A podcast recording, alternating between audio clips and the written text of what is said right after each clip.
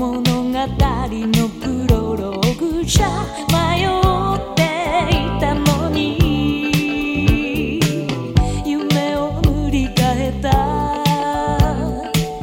季節のいたずらそんなこともよかったのねあなたにとっては